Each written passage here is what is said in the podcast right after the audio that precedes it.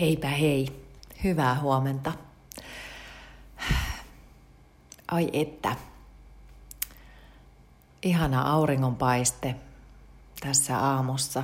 Ihanasti mulla, mä rakastan mun kotia.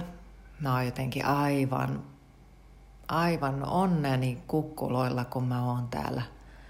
Tää on tota, mm, mulla on semmonen ihana keittiö, että tässä on tosi kiva mahtuu tämmöinen kiva pyöreä pöytä tähän. Ja sitten, mm, no mulla on koko asunnossa isot ikkunat, etenkin olohuoneessa on koko seinän kokoinen ikkuna. Ja sitten täällä keittiössä, keittiössä on vähän pienempi ikkuna, mutta aamuisin aurinko paistaa ikkunoista aina sisään. Ja sitten tuossa mun keittiöikkuna edessä on suoraan puita ja mä oon siis tässä puiden ympäröimänä. Muutenkin niin keittiöikkunasta näkyy toi koivu. Koivussa on lehdet puussa. Ja sitten no tuossa olkkarin edessä näkyy mäntyjä ja, ja makuuhuoneen ikkuna edessä on suoraan mänty, niin täällä on niin paljon vihreätä tässä ympärillä – ja sitten valoa tulvii ikkunoista sisään. Ja se on mun mielestä aivan ihanaa. Se on niin ihanaa. Ja kuinka paljon mä tykkään tästä asunnosta. Tää on niin ihana. Mm. Joo. Onnellisuus onnellisuus vyöryy ylleni. tota, tänään mä ajattelen, että puhutaan vähän onnellisuudesta. Mä oon itse asiassa, ää, kun eilen aloitettiin vähän pohdiskelemaan tätä positiivista psykologiaa ja jos nyt on semmoinen vimma, että haluaa löytää tämän kirjan jostain ja ostaa itsellensä, niin tämä kirja, mitä mistä mä otan pieniä poimintoja, niin tämä on nimeltään positiivisen psykologian voima. Niin tota, semmoinen kuin Lotta Uusitalo Malmivaara on toimittanut tämän kirjan. Eli positiivisen psykologian voima. Niin tota, tänään puhutaan vähän onnellisuuksien psykologiasta.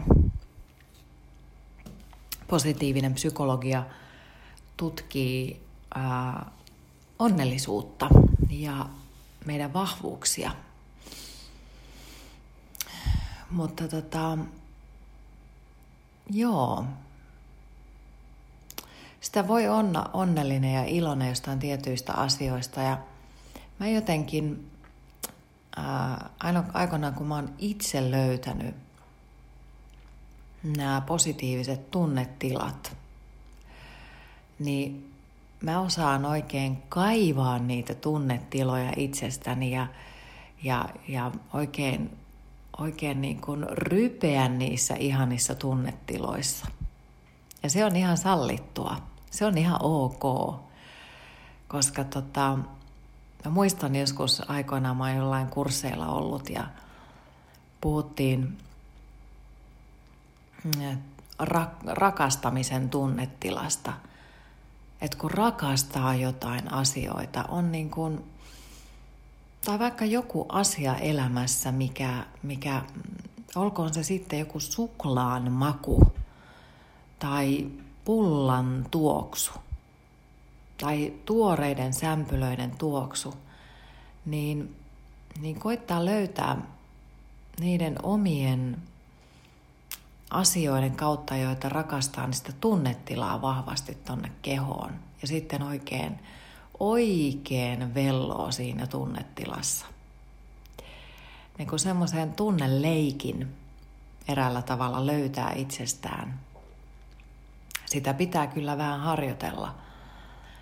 Niin sitten sen tunnetilan kautta löytää löytää kyllä sit niitä onnellisia ja ilon hetkiä ja, ja oppii niin kuin havaitsemaan itsessään sellaista onnellista olotilaa. Ja se on ihan sallittua. Jotkut ihmiset ovat näillä kursseilla olleet sitä mieltä, että enhän minä nyt sillä tavalla voi mennä vyörymään jossain rakastumisen tai rakastamisen onnetilassa. Joillekin ihmisille mm, nimittäin se rakastaminen saattaa olla hirveän liian voimakas termi.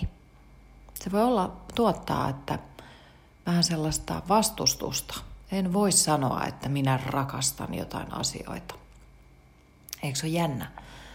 Luo itselle semmoisia uskomuksia, että en voi tehdä jotain tiettyjä asioita. Mutta jos se tuntuu liian voimakkaalta, niin voi ajatella, että mitkä asiat tekee mut iloiseksi tai kiitolliseksi. Ja sen tunnetilan kautta vahvistaa sitä omaa onnellisuuden tilaa.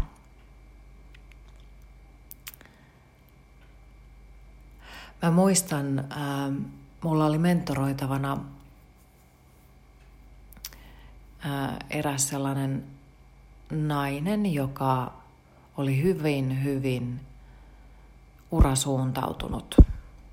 Hyvin vahvasti urasuuntautunut ja hyvin kiinni omassa työssään. Ja mä muistan, kun hän tuli, hän toivoi apua silloin ää, hyvin stressaavaan elämäntilanteeseensa. Ja, ja koki, että, että tai työtilanne, se ei ollut elämäntilanne, kun se oli työtilanne, niin hän koki, että hän oli jotenkin liian stressaantunut. Ja että piti löytää itse, itsensä johtamisen kautta saada välineitä, välineitä itselleen ja, ja jotenkin löytää pois siitä stressistä. Ja saada, saada tietyllä tapaa sitä työelämää paikoilleen ja me itse asiassa löydettiin hänen kanssaan tosi hieno harjoitus just tämän rakastamisteeman kautta. Hän ei nimittäin ollut koskaan ajatellut asiaa, että mitä asioita hän rakastaa, minkälaisia asioita on semmoisia hänen elämässään, jotka saa hänelle sitä hyvää oloa. Ja se oli jännä, mä muistan Muista me tavattiin vissiin neljä kertaa. Ja mä muistan, kun hän ensimmäisellä kerralla tuli, tuli sinne, tai tavattiin hänen kanssaan. Mulla oli pieni vastaanotto silloin Helsingin keskustassa ja hän tuli sinne. Ja tota, hänellä oli vaatteet hirveän kireillä kiinni silloin. Jakkupuku päällä ja tosi kireellä napit kaulaan saakka kiinni ja, ja tota, se oli jännä, kun mä havaitsin hänessä sen, että kyse ei ollut nyt siitä työstä oikeastaan, vaan kyse oli siitä, että hän ei antanut itsellensä lupaa heittäytyä ja vähän hullutella ja rakastaa itseään, niin, niin me tehtiin hänen kanssa – hänen kanssa semmoinen harjoitus, että hän rupesi listaamaan asioita, pieniä asioita, mitä hän siinä omassa arjessaan rakastaa. Ja juuri nimenomaan tehtiin tämmöinen mielikuvaharjoitus aluksi, että, että kasvatettiin sitä rakka, rakastan, rakastamisen tunnetilaa. Ja sitten kun hän tuli eräänä päivänä sitten sinne mun mun luokse. Toki me käsiteltiin sitä, sitä myös sitä itsensä johtamista siinä työssä, mutta kun hän oli hoksannut tämän itsensä rakastamisen, niin hän tuli sinne tapaamaan mua ja hän oli pukeutunut aivan toisen lailla. Enää ei ollut kireä jakkupuku päällä ja ja, ja kaulukset oli auki ja, ja hän, oli, hän oli hyvin rento ja hän oli hyvin vapautunut ja hän oli oivaltanut, että hänen tuli kiinnittää huomio siihen omaan hyvään olotilaan. Ja se oli hyvin pieni, pieni oivallus. Että mikä tekee sinut onnelliseksi, mitkä asiat. Ne on hyvin pieniä ne asiat siinä ympärillä. Ja me sitten saatiin hänen sitä olotilaa muutettua ja sitä kautta lähdettiin sitten etsimään niitä muitakin asioita, helpottavia asioita siihen työelämään. Ja sitten hän pääsi sinne, pääsi sitten lopulta käymään siellä, siellä työpaikalla kertomaan, että millä, minkälaisia asioita hän toivoisi saavan muutettavan tässä omassa työssään. Että kyllä sillä tunnetilalla, miten me saadaan sitä kehitettyä tuolla omassa kehossa, niin siellä on tosi iso merkitys kyllä. Se on mielenkiintoista. Mutta joo, onnellisuuksien psykologia. Ai että tämä on niin, mä, tää on semmoinen aihe, jotenkin mä, tämä onnellisuus ja sen luominen, niin se on, se on meille tärkeää. Me jotenkin sen, sen perässähän me juostaan jatkuvasti. Sitähän me koitetaan myös sillä haluamisella paikata. Eli kun ostan itselleni uuden auton, niin tulen onnelliseksi. Kun minä ostan itselleni uudet bikinit, niin minä tulen onnelliseksi. Kun, kun minä vaan pääsen tänne Malediivien matkalle, niin minä olen onnellinen. Kun minä vaan, kun sitä, kun tätä, kun minä vaan, niin sitten minä olen onnellisempi. Ja kyllähän ne tietyllä tapaa ruokkii sitä meidän onnellisuutta, joo. että tulee sitä hetkellistä iloa, mutta se on vain vain hetken. Kun on niitä monia muita keinoja, miten löytää sitä onnellisuutta, ja yksi tapa tosiaan on se hiljentyminen sinne oman, oman itsen ja kehon äärelle ja löytää sieltä sitten löytää sieltä sitten sitä onnellisuutta. Miltä minusta tuntuu?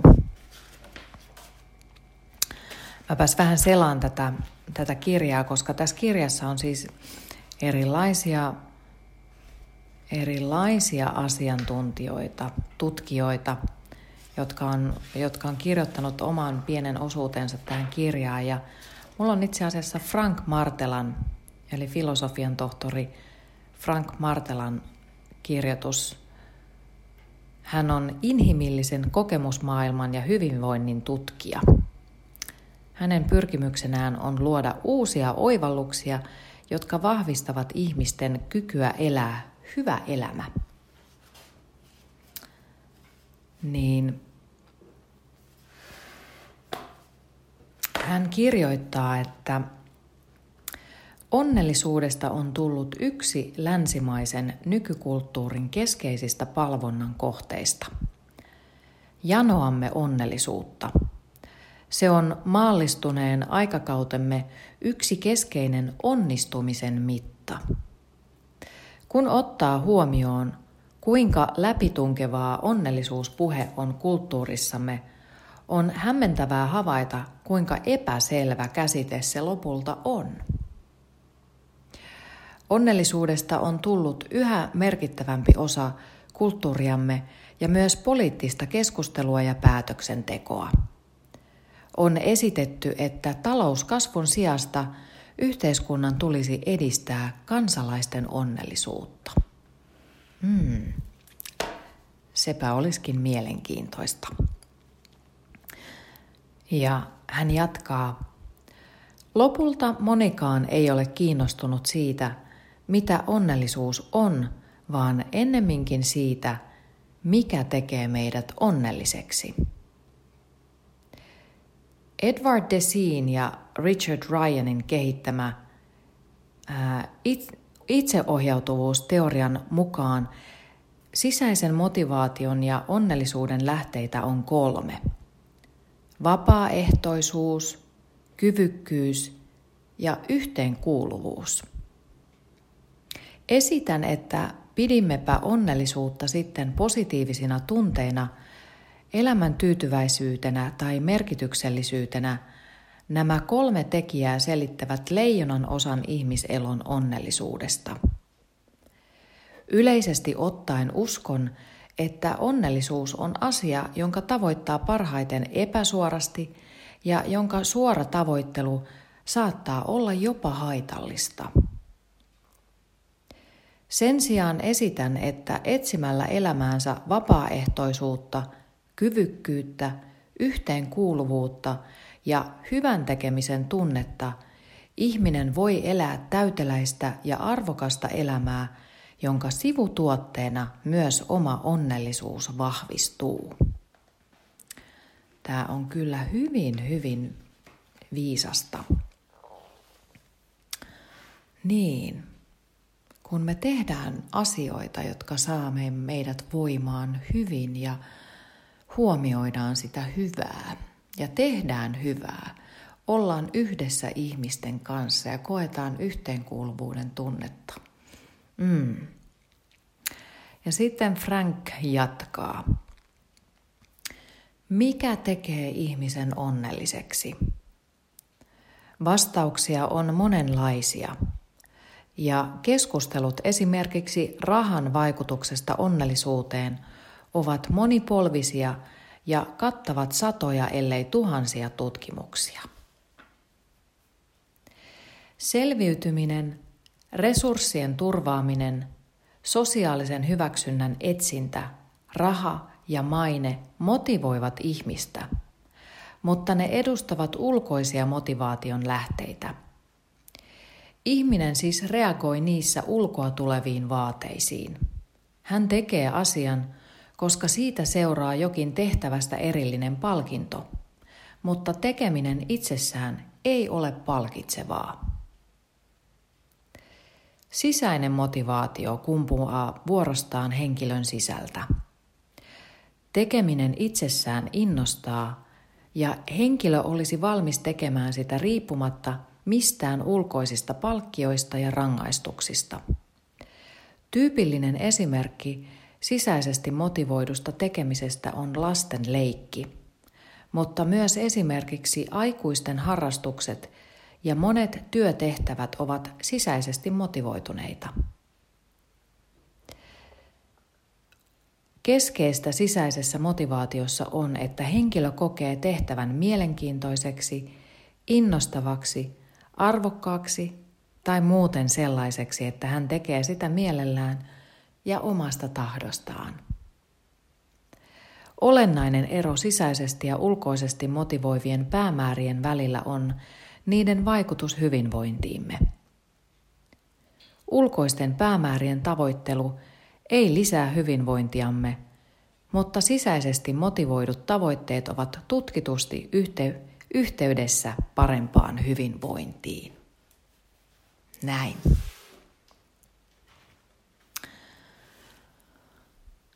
Tuo siis siitä kirjasta positiivisen psykologian voima, jos se sinua kiinnostaa. Siellä on, se on paksu kirja.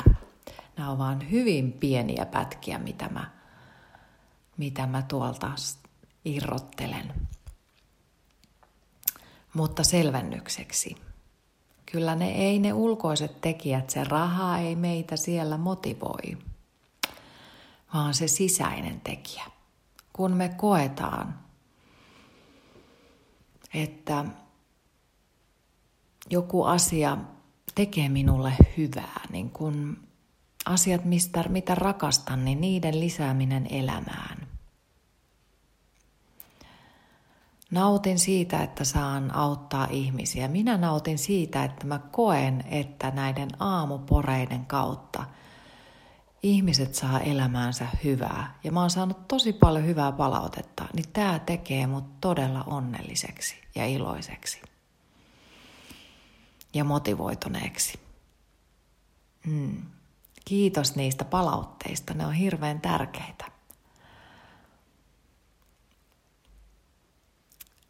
Ja kun kokee, että tekee, on vahvimmillaan joissain asioissa. Yleensä ne on niitä asioita, joita rakastaa tehdä. On se sitten uiminen, on se sitten omassa työssä Excelien täyttäminen, jota kaikki inhoaa, kaikki ei. Niin kun löytää sen jutun, kun löytää sen jutun, niin pitää siitä kiinni ja vie sitä eteenpäin myös siellä työelämässä. Tästä, tätä asiaa minä rakastan. Tai sitten rakentaa sen ympärille omaa elämäänsä. Näitä asioita minä rakastan tehdä. Tai ne harrastukset siellä työelämän ulkopuolella. Ne on tärkeitä. Mm. Tee niitä asioita, mitä rakastat. Löydä se hyvä tunnetila. Ja sitä kautta tee itsellesi hyvää ja tee myös maailmalle hyvää. Ja löydä ihania samanhenkisiä ihmisiä, kenen kanssa voit jakaa näitä ihania kokemuksia. Jos haluat käydä kurkistamassa, niin käy kurkkaamassa mun nettisivut www.sannamammi.fi. Ja sitten tämä yhteinen aamutanssihetki, jolla voi olla ihan täysin rakastain itseään, niin me sieltä löytyy se aamupore-soittolista. Mä aina sinne vaihtelen ää, hyvin väliajoin jotain biisejä myöskin. Aamupore-soittolista löytyy Spotifysta, siellä löytyy Aamupore-profiili erikseen ja siellä on soittolista. Niin sieltä päräytät sen soittolistan soimaan, vähän tanssattelet, pyörittelet pyllyä vaikkapa. Tai sitten jotain omia voimabiisejä tähän, tähän sitten päälle. Mahtavaa. Hei, ihanaa päivää. Moikka!